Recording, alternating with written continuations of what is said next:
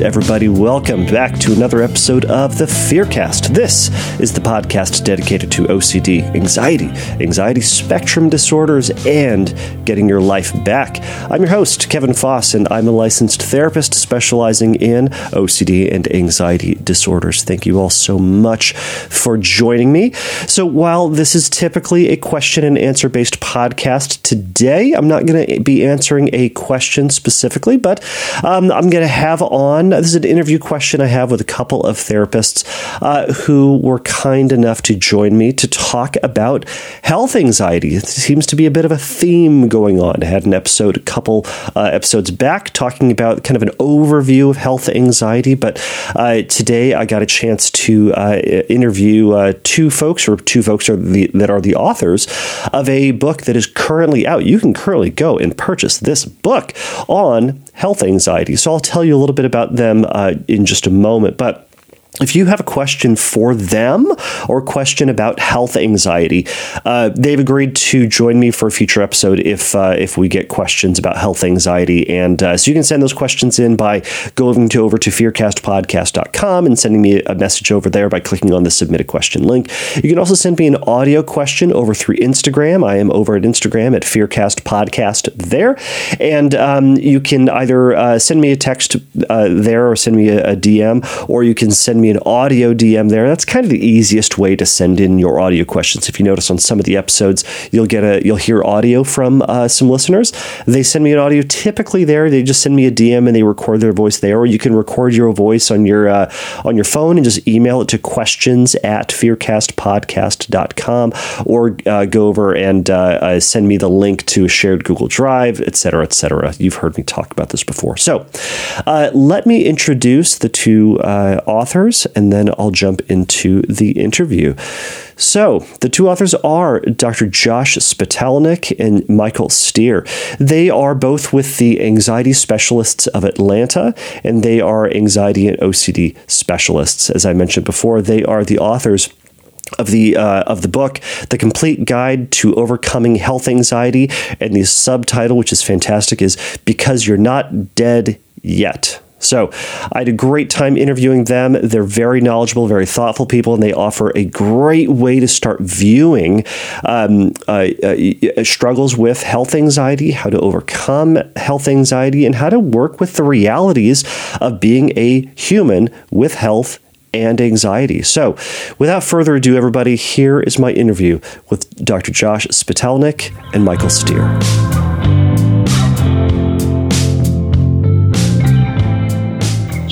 All right, Josh and Michael, excuse me, Josh Spitalnick and Michael Stier, thank you all so much yes, for sir. joining me today. These are the authors of the upcoming, or excuse me, the Out and About book on health anxiety. Health anxiety, how to live your life to the fullest because you're not dead yet. Thank you so much for joining us today. Thanks for having yes. us. Yet. Thanks for having us. Yet. Yes, yet. Well, yes. awesome. Well, I appreciate both of you joining me today to talk about the book, but more importantly, just talking about the subject of health anxiety and treating anxiety just in general. So we were bantering about back and forth on where we wanted to go in this episode and how we wanted to address this. But I suppose why don't we start by talking about um, talking about what is what's health anxiety and how do you tr- how how what is treatment for health anxiety in general? So you fix everybody. You guys can do that, right? Yeah, we can. I think totally. we can fix everybody, right? Yeah, yeah. Well, and um, you know, when we think about health anxiety, and, and this is what I think is important about uh, how we started this book. Yet, it's you would think that the first chapter that we would start with would be about uh, health anxiety. Uh, you would think actually, that, right? You would think. You would think. Um, but you know, I, I, think what's important about this and and how we were kind of structuring the book is that you know, we could look at, and it's important to kind of create those distinctions with health anxiety, but it's also important about what kind of mindset that you can bring into this as well. Um, because if we come into it with a, uh, with a mindset that's not very helpful, um, you could have all the knowledge and information about what to do in some of these situations, uh, but it's important to be able to have that found as a foundation as well if we're going to jump into chapter two, so if you're going to skip chapter one, which I think we put in there somewhere to don't do that. So, and if you did, we try to catch chapter you. one. Yep, correct. Yeah. Back to the uh, beginning. The answers yep. are in the first chapter, but if you go to the second chapter, you're yeah. Yeah, exactly. You just gave it all away. You just ruined the whole book. Oh man. so hopefully they they they listen to this after they read the book, so they don't get that. Um, you know, but when we think about health anxiety, that's just kind of uh, sometimes whenever I give presentations, I, I kind of mess with people, and uh, and I say, hey, we're going to talk about health anxiety today, but just kidding. There's really no such thing, although there is. Uh, but that's what we just kind of lovingly call some of these different things that can happen, such as illness anxiety disorder disorder, somatic symptom disorder, and then also we talk a little bit about OCD in the book too. Um, and people might read that and they say, "Wait a second, OCD? I thought we were talking about health anxiety." But I think what we can recognize is that these things work quite in a similar fashion. So when we think about these different things, and we can kind of get into them as we talk, um, but these are the three categories that we're kind of talking about. Is and this is kind of what we put under our book as the you know kind of the culmination of what we would call health anxiety, which is just being very scared about some of the experiences that we might have, uh, or things that could happen, or what a symptom could mean, um, and and sometimes those just really get stuck and become intrusive to life. Josh, what would you add? Yeah, so when we talk about health anxiety, uh, Kevin, I think it's critical to know that sometimes it is actual fear about your real medical issues.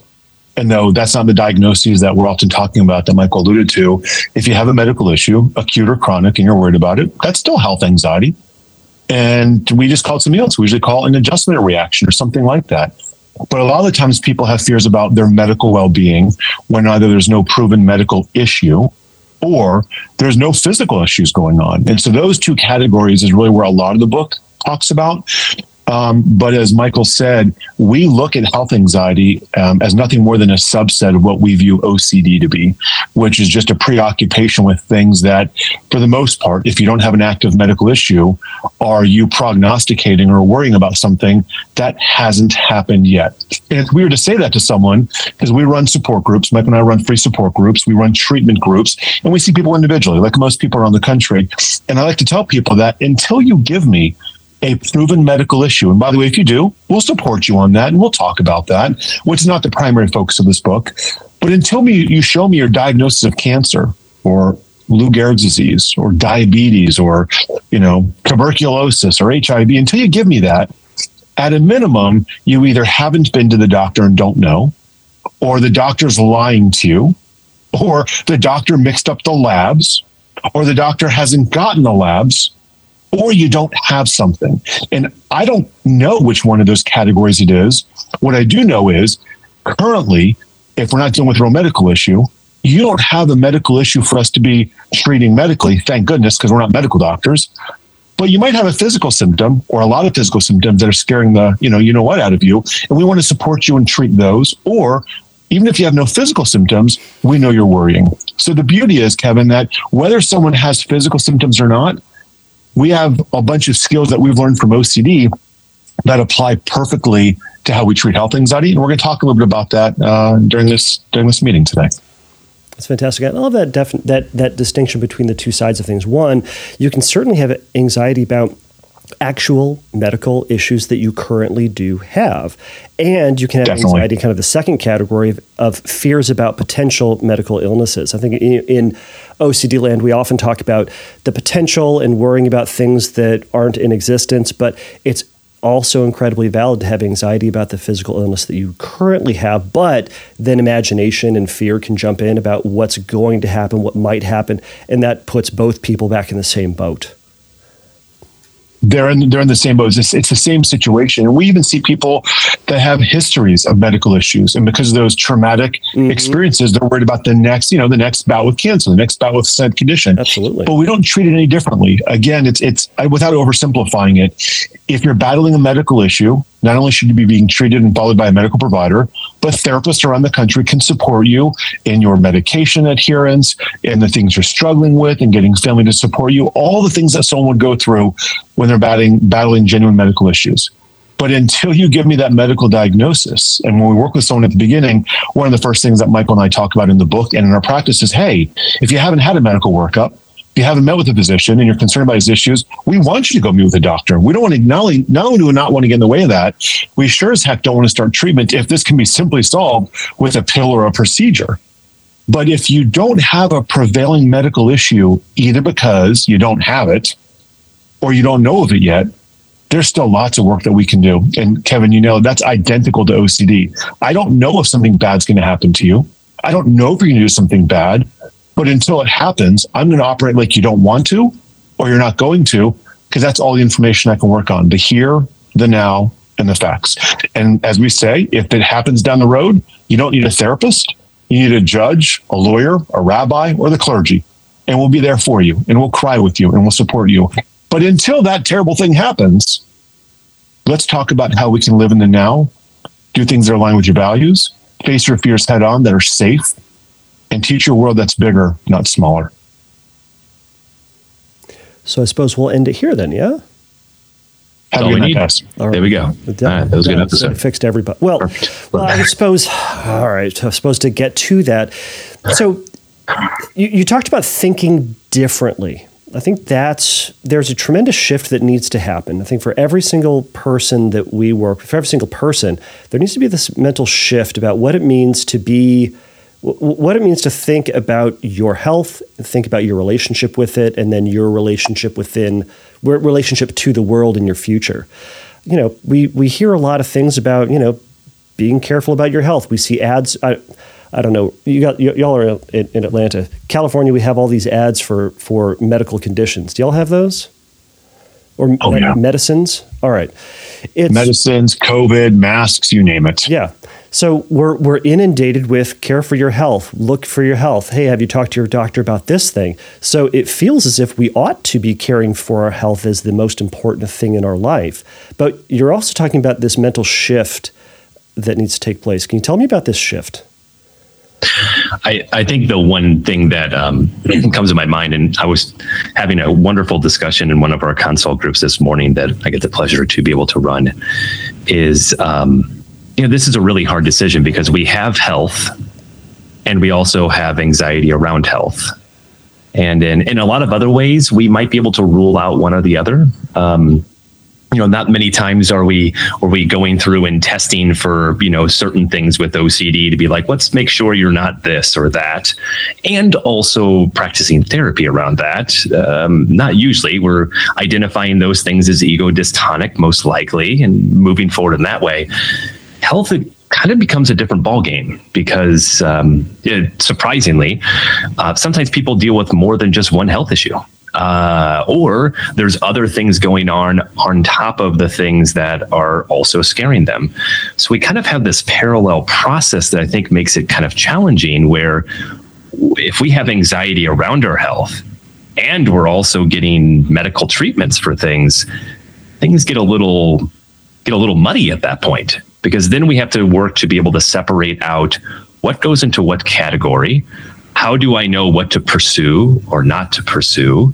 Um, and, and it starts to get really jumbled in those cases.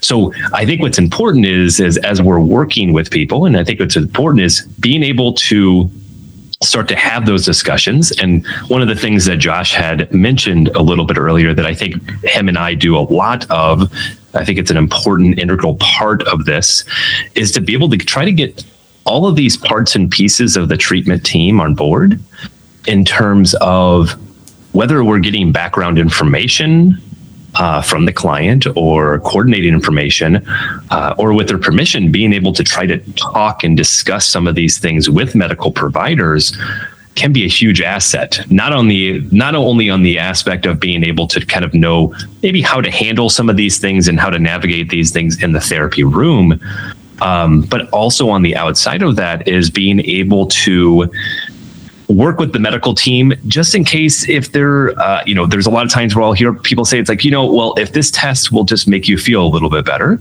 um, we'll go ahead and run it.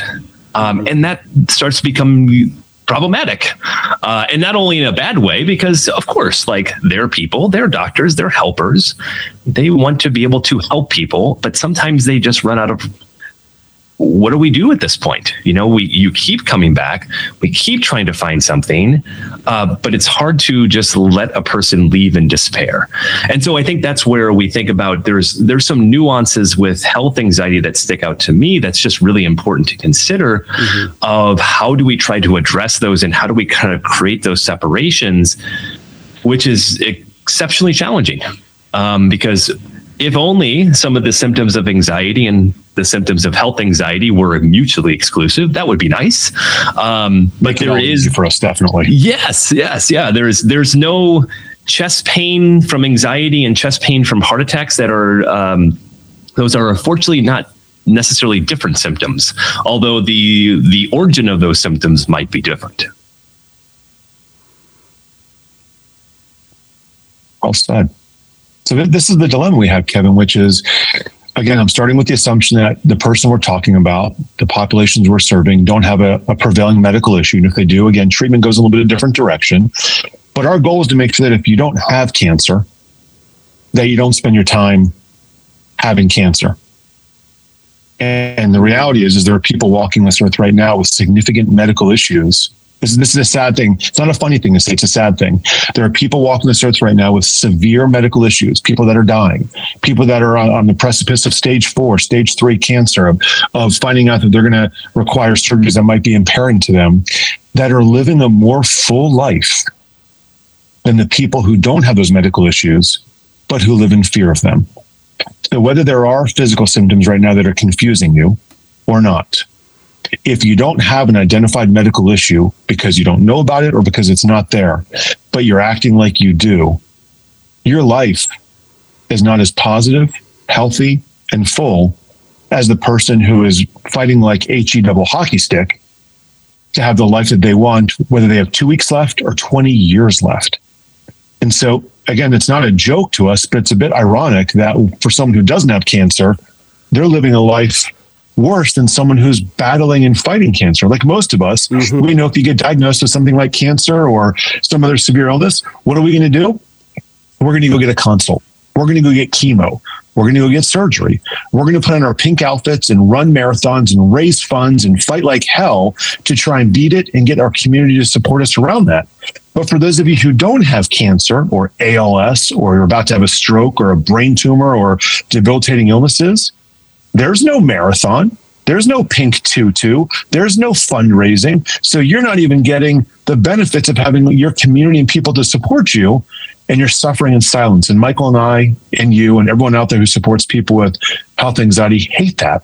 I hate that you're suffering in silence for a condition mm-hmm. that, in a weird way, you can snap your fingers and go, man, if I can give up the rituals and the compulsions and if I can honor the fears that I'm having and recognize that the fears are real in my head, but they not, may not be really predictive of what's going on.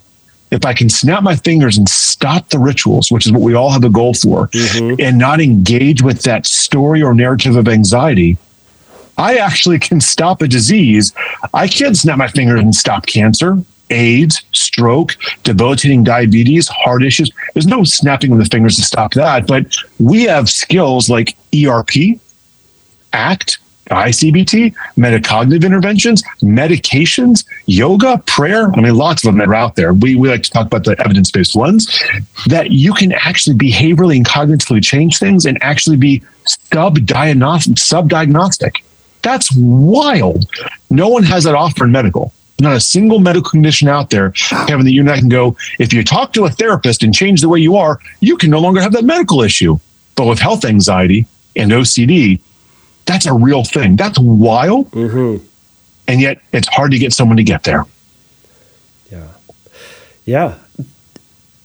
When you work with folks, because that all of that sounds incredibly encouraging sounds. we needed awesome. the music. We needed the Rocky music in the background, didn't we? The John Williams soundtrack. I'll, I'll yeah. put that in post. But perfect, perfect.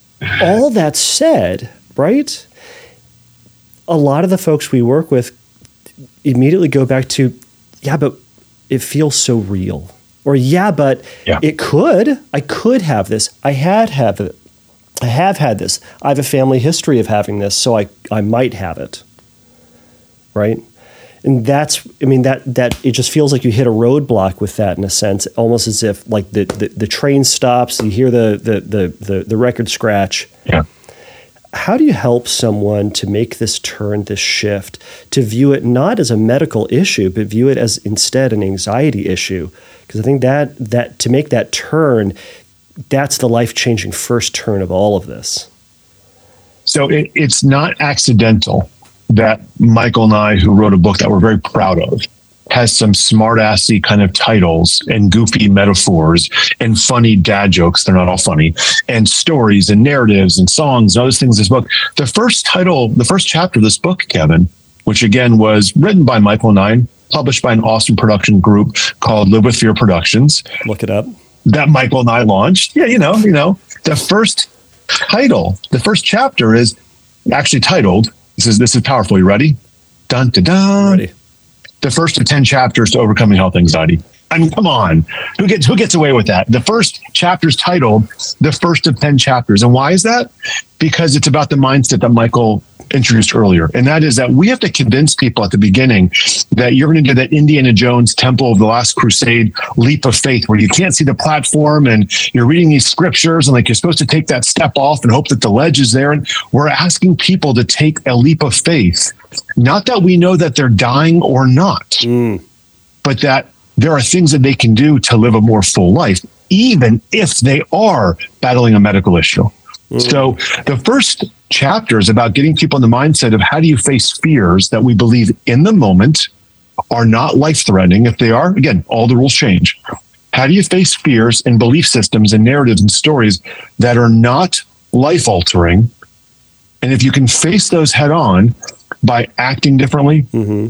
thinking differently, and um, embracing things that bring on some uh, potential risk and uncertainty, you've at least opened up some space to do something different. And so that's why we actually spend the first chapter not even talking about health anxiety. We talk about what it means to be an anxiety specialist. Kevin, you're one, I'm one, Michael's one. All the people that we surround ourselves with in the community are anxiety specialists. And that means that we ask people to do things that feel impossible. And I emphasize feel, but they're not impossible.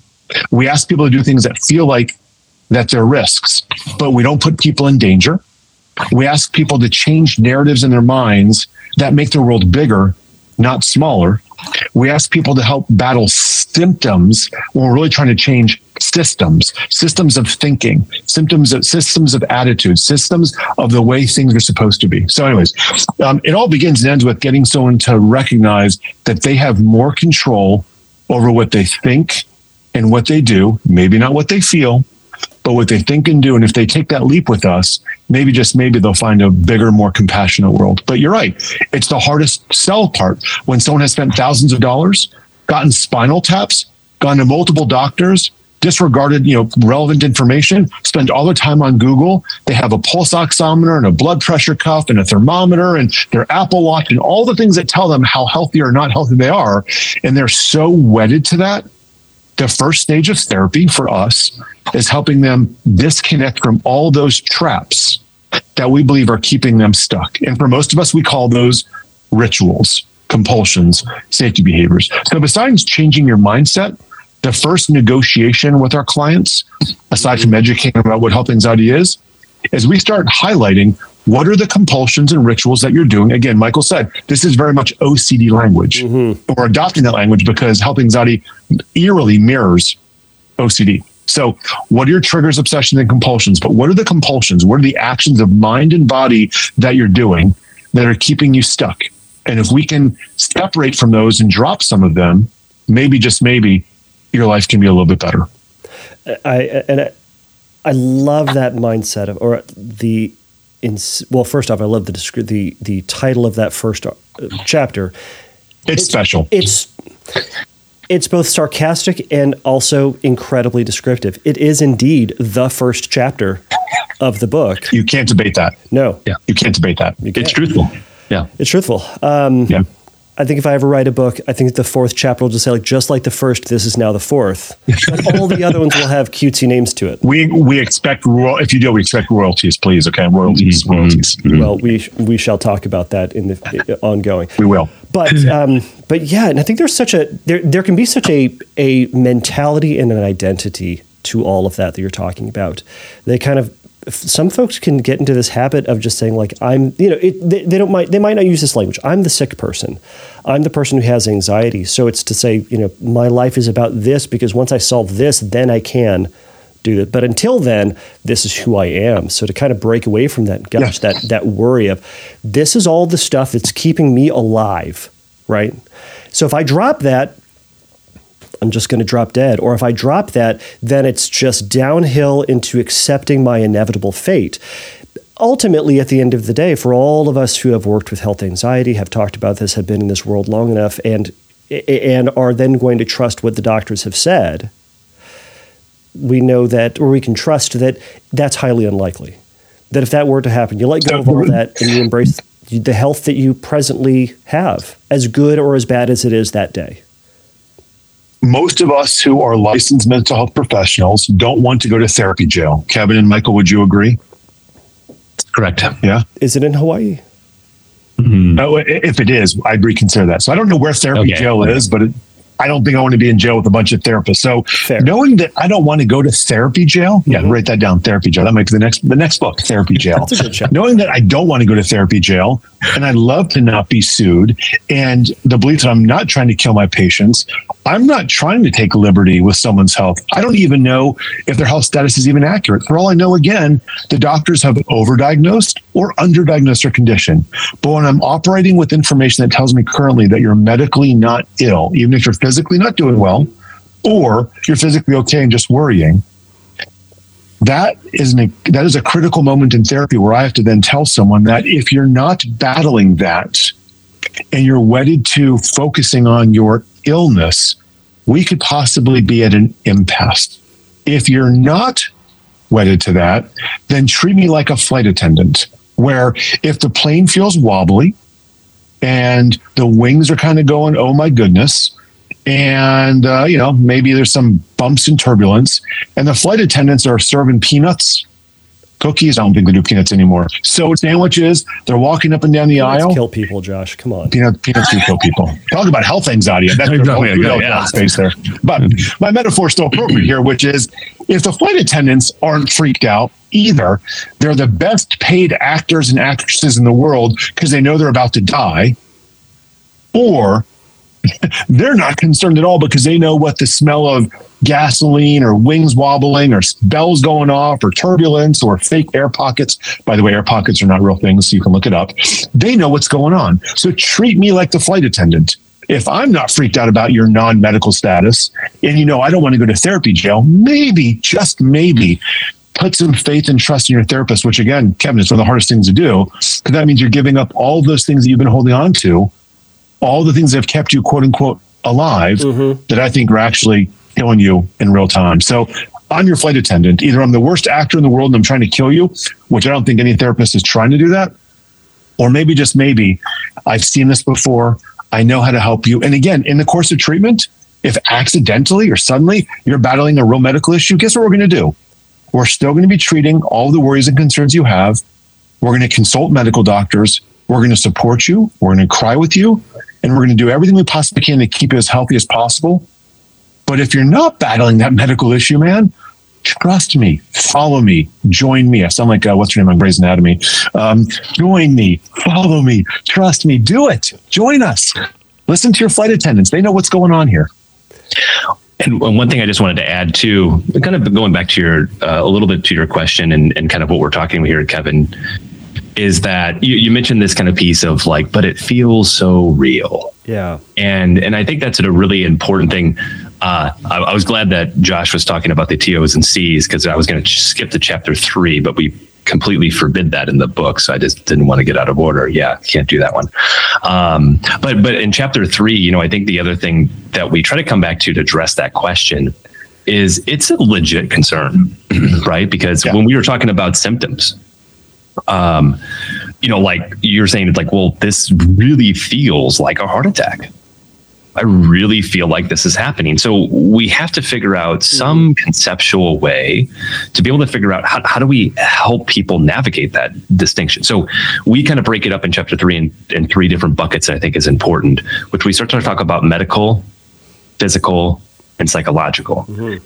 And uh, one thing that at least I tried to do, and I, and I think Josh does this too, uh, especially when we're thinking about health anxiety, is one of the things that I want to make sure that whenever somebody comes in with health anxiety, and, and anybody that's listening to this right now, if you're saying, but my symptoms feel real, the one thing I want to echo is because they are, they are real. They are. They're, they're, not fabricated. They're not made up. I know, not not uh, you know, I'm not trying to put anybody under the bus, but sometimes people go to doctors and they say, "Oh, well, this is just all in your head." Um, and and I think the thing that people leave feeling very discouraged about is the experience of like, well, these aren't real symptoms, although they feel real, but they aren't real, but they feel real. And uh, it's just very discouraging place to be, mm-hmm. especially sometimes invalidating. So mm-hmm. one of the things that we try to set up, and I think is really important to understand is that whether we're talking about a medical symptom, which we, we describe as, you know, if you have a chest pain because you're having a heart attack, that requires medical intervention. That is a medical symptom. It's because of a medical origin. Um, however, there's another category or second bucket, we could say, physical symptoms. We could have chest pain for very other reasons other than heart attacks.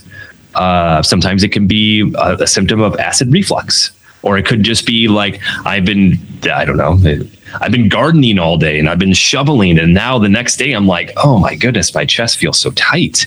Uh, that's that's not a medical symptom. We don't need you to run to the hospital because of that. Mm-hmm. Um, but we that does need some type of supplemental care. Mm-hmm. You need to take it easy for a little bit. Ice something, you know, uh, take an ibuprofen, you name it. And then there's also psychological symptoms. And these are still real symptoms that we feel, but a symptom like chest pain, still a real symptom, but we have to explore the idea that it could be also coming from a psychological origin which of course anxiety can create chest tightness. So when we think about this, like it feels so real, my response is absolutely. A hundred percent it feels very real. And whenever I work with this with clients, I, I kind of lay this out and, and we look at the different buckets and, and then we put one of their symptoms maybe at the very top. And I go, which one do you think your brain puts this into right away? And they're like, medical, totally. Yeah. 100% right into the medical bucket. And I, I, think it's important to have this conceptual framework of, yes, of course, like that's the conclusion that our brain is going to because it's scary. And in some ways, kind of adaptive because, you know, if we had a bunch of different symptoms and we're just like, nah, I'm sure it's nothing, uh, that probably, that would probably catch up to us at some point, uh, especially as we age. However, we it's important to start to kind of create that distinction of like all of these symptoms can be very real, we have to start to look at the question of, and that is either in discussions in therapy, also with the coordination with have we gotten tests? What have they come back with? All of these different types of things. Mm-hmm. Which category are we going to start to put this in? Um, now, going back to Indiana Jones, and you forgot the Sean Connery part but Sean Connery is the one that he keeps on going back to, and he goes, "You got to just believe, Indy, right?" Um, and we don't have that in the book, unfortunately. I, I oh, feel like we do. We use the, we use the Matrix reference quite a bit. That's true. That's true. We, yeah. go Matrix on, on that part. Yep. Uh, yeah. Okay. That's a good, good, good. When he sees the code and gets what's really going on here. Yes. Yes. Kevin, uh, Kevin, you look baffled. Keanu Reeves is throughout our book, by the way. So we reference him. We we adore him. He's he's one of the greatest actors of our time. I don't know why people don't love him as much Keanu as we do. Reeves is personally or professionally. I, you know, I can't talk about clients. Come on. Come on. He, he, the, the, whole Matrix, the whole Matrix movie is a metaphor for OCD and health anxiety. Mm. Things tackling you on the inside, and you, which pill do you take, and what do you listen to, and you know, do you see the code? If you get the code, you know what's really going on. Fight all, you know, fight off all the AI guys, like, and, and then you take over the whole world. Your world just got bigger. It is the perfect metaphor for understanding obsessions and compulsions. I digress. Michael, you were saying. How many times have you seen that movie? Because if anybody's wondering, I think you can now have a general guess about how old Josh is. But anyhow, go ahead. I've seen that movie hundreds of times. Something. well, and, and, I, and, I, think that's where we come back to, right? And it comes back to this leap of faith mo- moment. Uh, and that starts to become part of the therapy process, which is, and we come back to all those things in terms of valuable actions, et cetera, et cetera. because we come back to this place of like, you know, if I'm going, if I, if I lay out the picture and I say, you know, my pretty good answer is this is probably from a psychological place. Mm-hmm. It is a bit of a pretty risk good answer. to go with that. I like you said that. Pretty good answer. It's a pretty good answer. what else yeah. do we have? you know so um and and so you know but i but i think that is important and, and when we address these things of like is this you know but it feels so real Mm-hmm. And so I think there's a place for that to embrace this dialectic of a, like, absolutely it does. And also maybe the origin of these symptoms just may not be where you fear that they be. And, and how can we start to live our life in that way? Um, now, the other hard part that I'll just add and, mm-hmm. and, and we can expand upon this too is that becomes a very difficult decision. Mm-hmm. And, uh, and unfortunately I can't make that one. And Josh, you can't make that one. And even Kevin, if you work with some, we can't make that decision of what is enough. Um, because I don't think that's a very fair place for me to make that decision. But it is a place that maybe you can come to a, a decision with a therapist or, or somebody supportive of what, in what ways, even though it might be scary to start pursuing something, if there's not something going on, mm-hmm. there is an inherent risk that lies there, which is I could miss something this is where we get to our feared consequences. Uh, you know, maybe maybe I'm I'm I'm brushing something off and I shouldn't be. Uh, I could have caught something earlier, and those are terrifying. Mm-hmm. And also, the consequences of following those might just be you may be living your life as you have the illness, even though you don't. Um, so I think there's that distinction when we think about medical, physical, psychological. That's really important to honor that. Yes, these are real symptoms. They just might not mean what you think they mean. Yeah. And all all medical symptoms are physical and psychological. All physical symptoms are physical and psychological. So it streams downhill. Mm-hmm. And all psychological symptoms are psychological.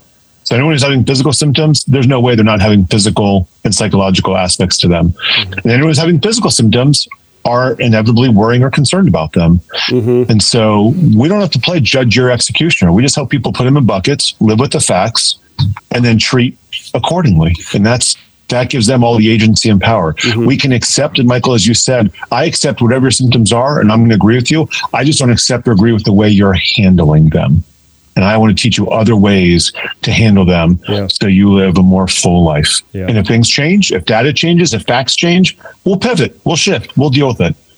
But I'm going to honor what you're reporting me, reporting to me. I'm going to agree with the assessment of the um, of the experience. I just think there's a different way to respond between stimulus and what you do about it. And if we can teach people that little in between change, Welcome to ERP, ACT, ICBT, mindfulness, CBT, you name it. We got lots of skills to teach people, which is what the second half of the book is all about. All the skills. Incidentally, is the second half of the book is called the second half of the book if you flip through it. it is not. You'll have to find that. It is not. Yourself. It is not. Um, we thought about it, but you know, it's a good name for it. This feels like I feel like ultimately I'm getting at Spaceballs the book so, I mean, come on, that is like that is one of the top three. That would be the ultimate compliment. And that that is the book of all uh, the movie. Of all Although we wouldn't be able to sell merchandise. Not so, um, yeah. In the middle of the plague, merchandise. in the middle of the pandemic, I saw someone yeah, with a mask that said "Spaceballs the mask." Mm, mm-hmm. Nice. Oh, I saw that. Goodness. I high fived that person, then quickly put Purell on my hand. The um, you brought up an interesting point here because there's kind of this balance with health anxiety that I find. Um, uh, something I talk about with my clients is that you know there's um, if if if you if you have a brand new symptom that you've never experienced before, go talk to a doctor about it. Like 100%. Like have it checked out. And if the doctor says it's something, well, then treat it like it's something by what the doctor is saying. If they're saying it's nothing, then we treat it as if it is indeed nothing. But if it's a symptom that you have had before, that a doctor has said it is something, well, then treat it this time as if it is that something. And there's an avenue that you go down. You take a pill, you do a stretch, you do a something. But we don't then continually go back and say, well, maybe it's this something new, maybe it's something different. And also to that end, kind of this idea of if it's if you have it and the doctor said, eh, it's kind of fine. If it feels the same and stays the same, well, we kind of find a way to live with it. If it's getting better over time, great. If it's getting significantly worse and now limiting your function or it causes severe pain, go talk to a doctor. Yeah. It's kind of a rule of thumb. Sometimes, you know, g- generally speaking, it works to help kind of guide. But Michael, as you were talking, it it's a it's an interesting question to say like at what point do we put a cap on getting tests and going to the doctor for a thing? Especially if they're having this question of I'm, the doctors are saying they don't they're not saying it's absolutely a, de- a, designated something but they're not saying it's absolutely nothing but they're saying we don't quite know it is what it is. There's this symptom that's going on. At some point we do have to put a cap then on how much work or how much stress we are wanting to put into testing checking all of that. And that's and that is part of that that that's ultimately a, a, question of response prevention and then acceptance of the uncertainty of what's now going to happen because we don't have quote the answer from the doctor yet again. And that's a it's a hard question it's a hard place to be. How do you well i suppose i was going to ask how do y'all get into that? But i suppose that's a case by case basis. I think there can be a couple thoughts that i just have about it real quick and uh, I know, Josh, you have some things that sometimes you like to throw in this too. So feel free. Um, two things that come to mind first is trust in your medical team is important. Um, I just had somebody uh, that I met with not that long ago, um, and they said they went to a doctor and they just really got a really bad vibe. Didn't feel like they were listened to. Mm. Didn't feel like they were taken serious. Yeah. And there was always this kind of question of like, well, should I just accept that? Like, should I? I don't know. Um, and, and I don't think you have to. That um, when we're thinking about this aspect of it's going to be important to have somebody that you can go to that is attentive, that listens to you, that makes you feel like yes, like you know, we have these things that uh, that I'm hearing you. So I, I, think there's there's an important piece that sometimes people would like. Well, you know, there can be a difference between do I trust this person? Do I doubt this person, or does my mind doubt this mm. person? And so I think uh, and trust is important. And also, uh, the other thing that I think is just important to acknowledge is that um, uh, whether it's based off of you know women just in general are often research shows this more dismissed. Uh, and also minority groups are more dismissed in medical community. So we we have to acknowledge that there are real things that go into that decision of am, am I getting an answer or do I feel like I'm brushed off or do I, you know, and, and so those are all legitimate. And I think those are two least important pillars that are important to consider before we start to try to make these decisions of when do I embrace uncertainty? Um, because they, they are very real things that happen in the world. Um, Josh, anything else that you'd want to add with that too? Well, first of all, I appreciate you acknowledging that there are certain populations out there that are more marginalized and minimized when they complain of medical issues. Um, and that is absolutely important to acknowledge. And Michael, as you started off, I love that, which is trust in your healthcare providers. However, if you don't, find a different one find someone that you feel honors your voice or understands your concerns. And, you know, I know most of us probably are a bit disgruntled with the, you know, the, the field of medical, of getting access to care and getting timely appointments. And that's a frustration most of us uh, care. But, you know, there's th- three white men here having this meeting here, and most of us are probably more likely to be heard or understood or treated more quickly in certain populations. So I just appreciate you acknowledging that, Michael. We do acknowledge that in the book and in presenta- and in presentations that we do. But here, here's a here's a critical sort of point for me in this, Kevin, that you brought up, which is medical appointments, x rays, CTs, MRIs. First of all, to get those is not so easy. To afford them ain't so easy. No. But when you get those, those are discrete, individual, I call them like dis- significant milestone moments. And so most of us have had guy or girlfriends who have gotten second, third, and fourth opinions, and thank God they did, because if they didn't, something would have gotten missed. Um, and I have too many examples in my own personal world, including my wife that I've shared another podcast, where if she didn't get her fourth medical opinion, we could have been, I could have been a widow. Something scary could have happened with a situation that she had medical years ago that was easily, sort of easily corrected with surgery and some rehabilitation. But if it was left untreated, I could have lost her to a ruptured liver. Um, and I don't share that to scare people or to trigger them. The point is, is I don't know how many referrals and second and third and fourth opinions you need to get the answers you need. None of us do. No. What I do know is whether you're going for that recurring issue, Kevin, that you alluded to, you know, you had something a few months ago, a few years ago, and it may, maybe it came back, maybe it didn't. That if you want to set up another consult or another appointment, listen, I don't think it's up to me to decide whether you do that or not. But the 18 questions you ask your friend who's a nurse, and the 23 times you go online to Google, is it or isn't it? Mm-hmm. And the day that you spend wondering about all of the what ifs, all of those microscopic moments in between, in between today and the appointment you have in three weeks. Again, those are two moments. My therapy session with you and that second, third, or fourth CT or MRI you're going to get, you know, in three weeks from now, those are two discrete moments. But in between moment A, my session with you, and that seminal medical appointment that will or will not prove what's going on, mm-hmm. there's about a million opportunities to ritualize between now and then. And I can help you with those. So I might agree or disagree with whether you need another consult. But listen, I don't live your life. And I sure as heck don't want to be wrong and don't want to go to therapy jail.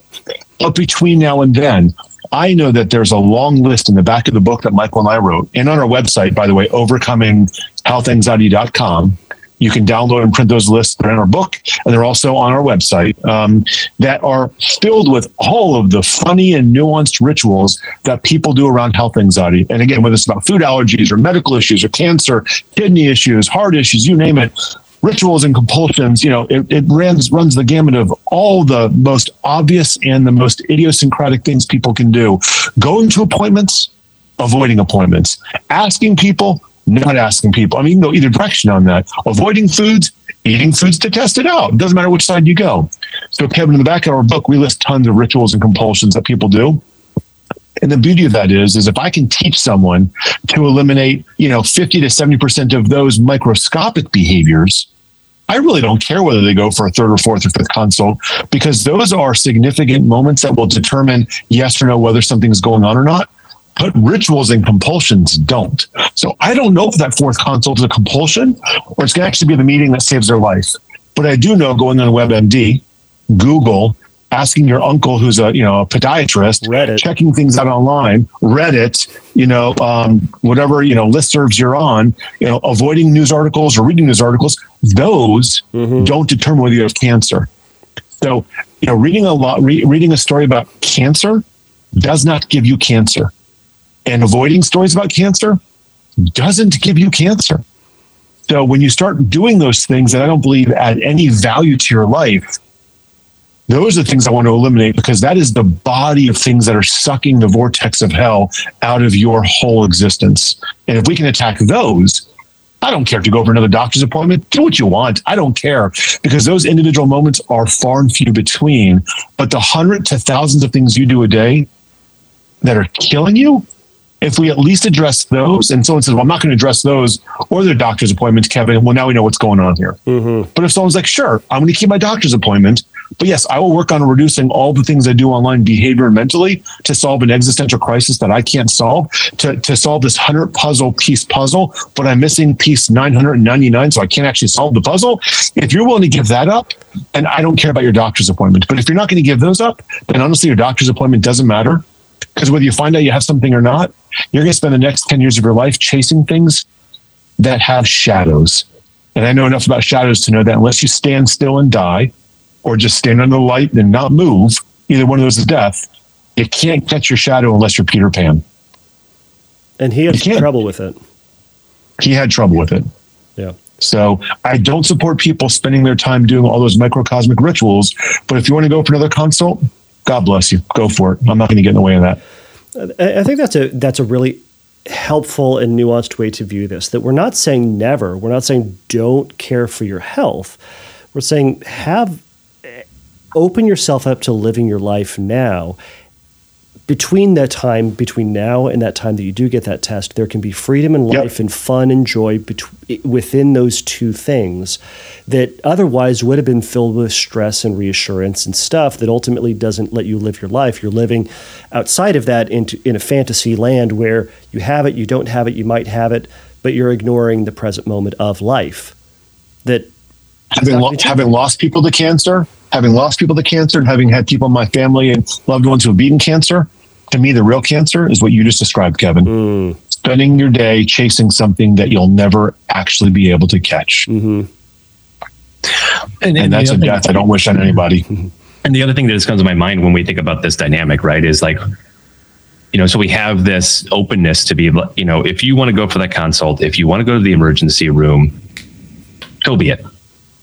You know, if we can cut out those smaller things. And then I think at some point, the question we have to ask ourselves is there's going to be a competition of time. Mm-hmm.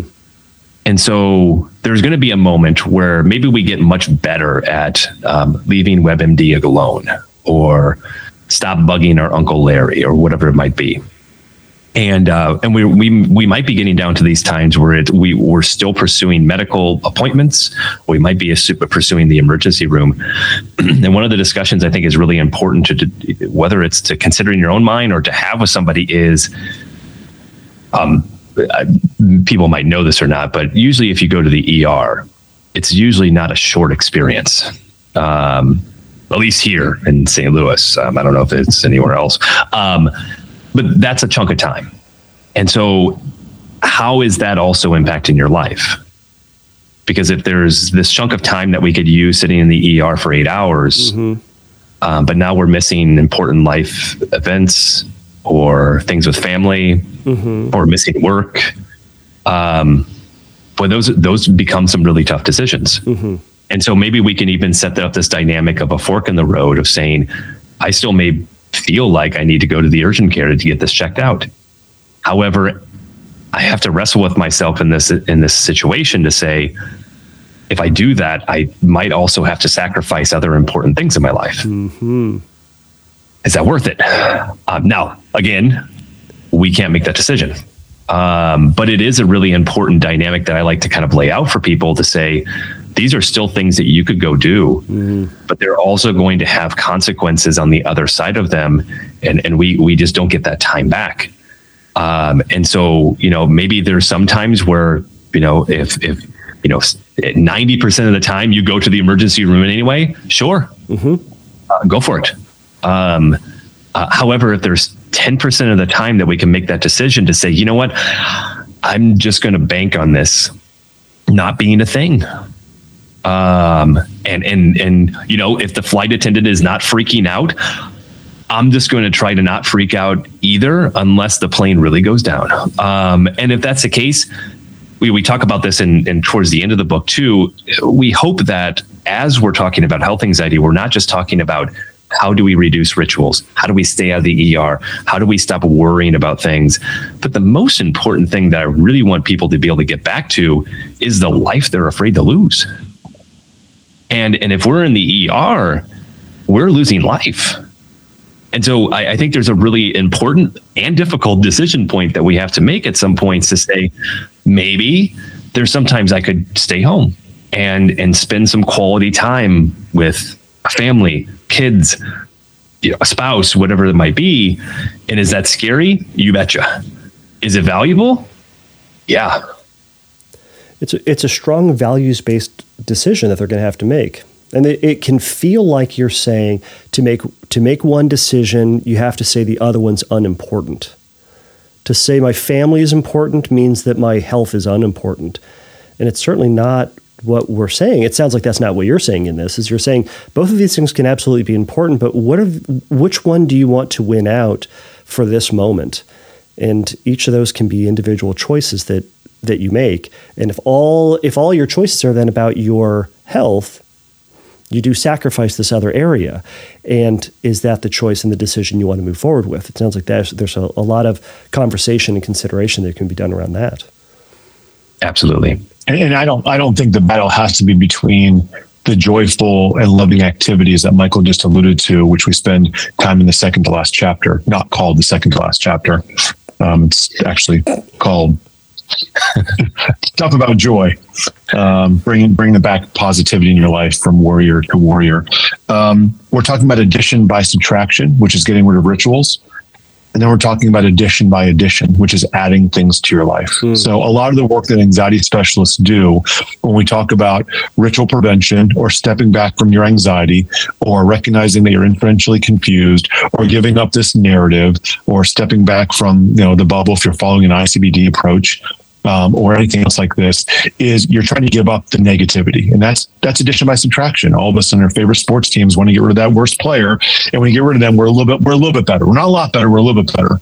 But we get a lot better by signing the best quarterback, the best wide receiver, hiring the best coach, adding the best, adding the best, adding the best. So a lot of the interventions are about removing stuff out of your life that's not helpful. And the other part is adding things to your life that have been missing or not attended to as you've been searching for answers. And so I don't know, Kevin, if it's as much about family versus my health as it is about family versus, as I love what Michael said, the loss of time. And one of the reasons that people are so health anxiety focused is probably a lot of them are fearful of, you know, losing time, dying, dying prematurely, missing out. And like, what an ironic way to honor that by wasting time doing things that are actually detracting from your life. So if we can help people with all the CBT skills that we teach people, give up some unhealthy behaviors, habits, and responses, which typically is called ritual prevention. Mm-hmm and we can teach them to reorient back towards values based actions. Again, values are not goals, values are actions. Nike nailed it when they said just do it. They didn't say just think about it or just consider it. They said just do it. Do anything, just do it. And so doing it in this case is doing the things that matter to you, that move you forward. And so a lot of the book talks about the beginning, middle, and end. Stop doing things that are running away from which is what health anxiety and OCD is all about, and start doing things that are running towards, adding to, building. And I don't know anyone who would say that I've spent more time with my family, I've added to my life, I've brought more joy and harmony into my world. I don't know anyone who would regret that, even if they found out in the process they were battling a medical issue. And I, I even in the book, I get very transparent and share share an experience with my father, who I loved to death, and I got pictures all next to him over here in my office, and he was my hero, hero and mentor. And I wish you could see me with this book out and all the wonderful things in my life that he meant so much to me. But he died in his early seventies to stage four lung cancer that spread to his brain, brain cancer, and the guy never smoked a day in his life. Never smoked a day in his life. Now he traveled on airplanes for probably 30 years with the work he did. So he was around smokers in the 70s and 80s. And in the 70s and 80s, everyone smoked. So, but the old adage is the guy never smoked a day in his life. And I'm very proud of that. And he died of lung cancer and brain cancer. But until he was ill, which was the last eight months of his life, minus like I think a hip injury, and this guy was never sick a day in his life until the day we found out he had lung cancer and brain cancer. He lived the fullest life. And if he spent the last four to six years chasing and, uh, cancer that he didn't have, would he have more years afterwards? It's possible. You know what? We don't know it's possible, but I don't want him to spend those final five to 10 years chasing cancer. I want him to spend those last five years living the most amazing life possible. And so, yeah, we lost him, broke my heart. He's my hero. I love him and I miss him every day. It's been almost 10 years, but he spent every day living the most full life. And what happened to him happens to everyone. Got sick and died. Sucks. But what he didn't do is lose, lose time in life chasing the possibility of death. And so I'd give anything to bring him back, but I wouldn't give anything to have him alive and spend 10 years chasing an illness that doesn't exist. Mm. And that's the story of this book, which is unless you're battling an identified medical issue that's imminent and dangerous, which some people out there are, and for all of them, we pray for you, we love you, and we hope you get better. For the rest of you, it's time to let go of that chase. Drop the rope and start doing things that add to your life and bring joy and harmony to the people around you that love you to death. And if you can pursue that, go to your doctor's appointments, be vigilant about your physical, medical, and psychological health, but look around and realize what you're missing out on. And most of us don't want to spend you know our final years chasing something that doesn't actually matter. So I just hope when people read this book, they're inspired by some of those stories that Michael and I personally shared, and that we teach specific skills to teach you how to let go of those things and not just do addition by subtraction by giving stuff up, but addition by addition, add more things to your life that give you more purpose, meaning, and intentionality. And I think that's what all of us as therapists, Kevin, try and bring to all the people that we work with. That's incredibly well said. I, am struggling to try to find a fancy way to tag on to that to make myself sound really smart too. But well done. I can give a funny joke if you want or a quick. You know, I don't so. have any funny jokes for that. I think that was beautifully said. I, am sorry, and I'm looking at the time, and I know we, there was there was one aspect that I that I know we talked about that we wanted to address about the challenge of doing ERP from a book, or the challenge of being able to yeah. a, address that effectively from a book, especially in the in the light of in the light of health, right? Because when we're talking about response prevention, we're talking about pulling back on, on compulsive behaviors, but those compulsive behaviors are theoretically safety behaviors, right? And in the light of you could miss it, how does tell, tell talk about the challenges, if you could, of helping someone through exposure and response prevention via a book? A good question. One of the yeah, what, what one of the challenges we had was how do we not guide someone down the wrong path? Mm-hmm. How do we help someone learn skills that we offer in therapy, knowing that a lot of people who read this book or who read books like this probably will not have access to a therapist because there's not enough Kevins and Michaels and Joshes around the world. There's just not. Um, and how do we teach people a skill that most of us believe wholeheartedly saves lives? And that skill is called exposure therapy. And it's a skill. And done in the wrong hands, it can mess people up. Mm-hmm. If you do exposure therapy too harshly or too fastly, it can flood someone. It can overwhelm them. It can make them feel more scared and less less secure about what they're doing. And so Michael and I went back and forth on this is do we add a chapter in here about this magical mystery tour called exposure therapy? Because if it's done poorly, it can really actually cause some damage. And there's research to support that, which is poor exposures can actually traumatize or hurt people. But clinicians who are trained in this are trained on understanding how to push it and how to pull back, how to have the client or patient be an agent and choose what they're doing, how to give them the options, how to empower them to make those calculative decisions of when do I do something and when do I not. So um, we wrote a chapter about exposure therapy, and we were very specific about not using the phrase exposure therapy as sort of the tool, mm-hmm. but we call them challenges. And we call them challenges, Kevin, because everyone in the world faces fear. Everyone in the world experiences anxiety. That's a ubiquitous experience, which means technically everyone at times in their life have to face fear head on. And fortunately for most of us, most things that fear feel fearful are not actually dangerous. Thank goodness. So this would be a much mm-hmm. scarier place. But our brain doesn't care. The amygdala, the limbic region, our brain doesn't decipher when we're in fight, flight, or freeze. It doesn't know whether it's a cougar and a leopard and a car about to kill us, or if it's just me on a treadmill with my heart pumping. So the brain doesn't know the difference, but we do. And so this chapter about exposure therapy, which is part of the E of ERP, is really about teaching people an empowering skill of find something that you are scared of, that you were scared of before you ever read the book, and find a way to creatively engage with it in a way that is up to you at your dosing, at your timing, under your decision, and see if you can get on the other side of that scary event, assuming that scary event does not pose real imminent danger. Mm-hmm. So there's a lot of books out there, Kevin, that our colleagues have written that we love that have included exposure therapy you know, some of them are more academic for therapists like us, and some of them are more for the lay consumer. And it's a hard balancing act to write about how to face fears head on. And so Michael and I went in depth. I mean, we went almost manualized about here's how you set it up, here's what you should document, here's how you try it, here's how you pull back. We try to get as prescriptive as possible. Mm-hmm. And maybe we were too prescriptive and too meticulous and maybe we weren't meticulous enough, but we knew we wanted to talk about the concept of taking brave actions, which, by the way, we do this with five year olds and seven year olds and nine year olds in our practice all the time. Absolutely. So there are kid therapists. I treat all ages, and a lot of people on our team at Anxiety Specialists of Atlanta, here in Atlanta, treat all ages. So we do this with kids all the time. You know what we do, Kevin? We do it with kids in our office often with their parents as well. We send them home and say, go try that challenge on your own and come back and tell me all about it.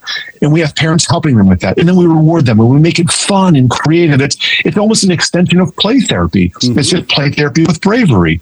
So Ooh. Michael and I really wanted to add a chapter in here about this concept of how to experience fear under your control because fear and anxiety is the antithesis of control and removes a feeling of control out of our lives. So, you know, did we execute the chapter perfectly? Honestly, I don't know. Only time will tell. But it was our attempt to bring something that is very manualized, very secretive, and done in a laboratory to people's homes through our paperback and, and ebook. And hopefully that people can take this and find fun, creative, and lighthearted ways to face challenges that they face every single day with more bravery, with some fun in their own life. And if they can do that, they've cracked part of the code of living the fullest life. And instead of living in fear, doing it by living with fear. And if they can do that, man, they're do, doing better than most of us. Michael, what are your thoughts on that exposure chapter? I can't, I'm just reflecting back. I can't, uh, the amount of discussions that we had yeah. to try to figure out where to put this, how to put this. Or the hardest one to write. Yeah. Yes, correct. Um, you know, the, the, all great points, and and I think this is where it goes back to our beautifully named first chapter. Um, is that you know put into the put into hands of you know of not doing this intentionally um it, you know there's a lot of perspectives or ways that you could approach exposures or challenges that are just not helpful and i think that's where we started with the first chapter of just this idea of like how do we lean into things how can we have this mindset and i was looking through and you know the other thing that we just kind of put in in there was just and, and that I hope that we can embrace is how do we how do we think like an exposure therapist? Um, because like what Josh had mentioned, we don't want you to go into exposures as just like let's just get this thing done. Uh, let's go through this chapter and just Definitely barrel not. through it, um, because those are not going to be helpful. Um, however, I, I think the the challenge of that was attempting and and like Josh has said, maybe we hit the mark, maybe we're off. We're not sure yet. Um, but this aspect of how can we at least prepare you to think in this way about leaning into things um, and and just like what what we were talking about with the entire book is how can we do it with a and start to shift that relationship of how we relate kind of back to your question that you were talking about in the beginning of the podcast kevin of like your relationship with some of these different types of things. Mm-hmm whether it's the relationship that we have with our physical symptoms, the relationship that we have with just our health in general. I know this often changes for people, um, you know, just in different phases of life, right? Like our relationships with our health start to change. And it's like, so I think one of the things that we were trying to be very intentional about was trying to embrace this mindset of what is going to be the most helpful and productive way to be able to approach some of these challenges. And um, and then going back to our discussion about adding things to our life that we hope that as we're practicing these challenges, some of these challenges might relate to some of the things that you would really like to do. Um, I know there's multiple clients I've worked with that maybe the biggest concern is if they like to go out to sporting events or movies or anything that's a fun experience, but it also can be a scary experience because then we're looking up, well, how far away is the nearest hospital?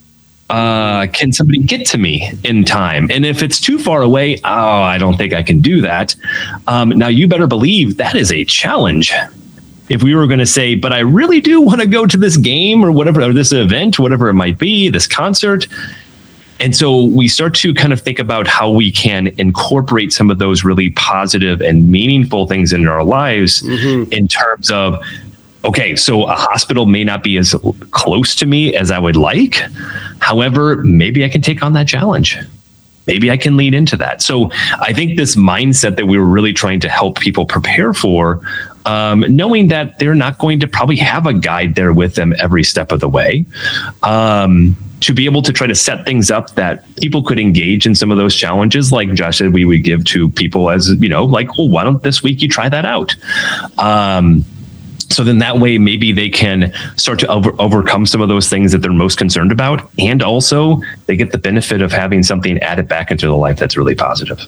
Love that perspective love that perspective of, of having of, of having a goal, having a, a, direction that you're moving in that's positive, that's desired, and is the life that that person actually wants to live, as opposed to just doing a bunch of weird exercises about someone's health or doing something that is intentionally poking the bear of their anxiety. It's instead let's focus on that thing that they actually want out of life. And isn't that the point of therapy in the first place?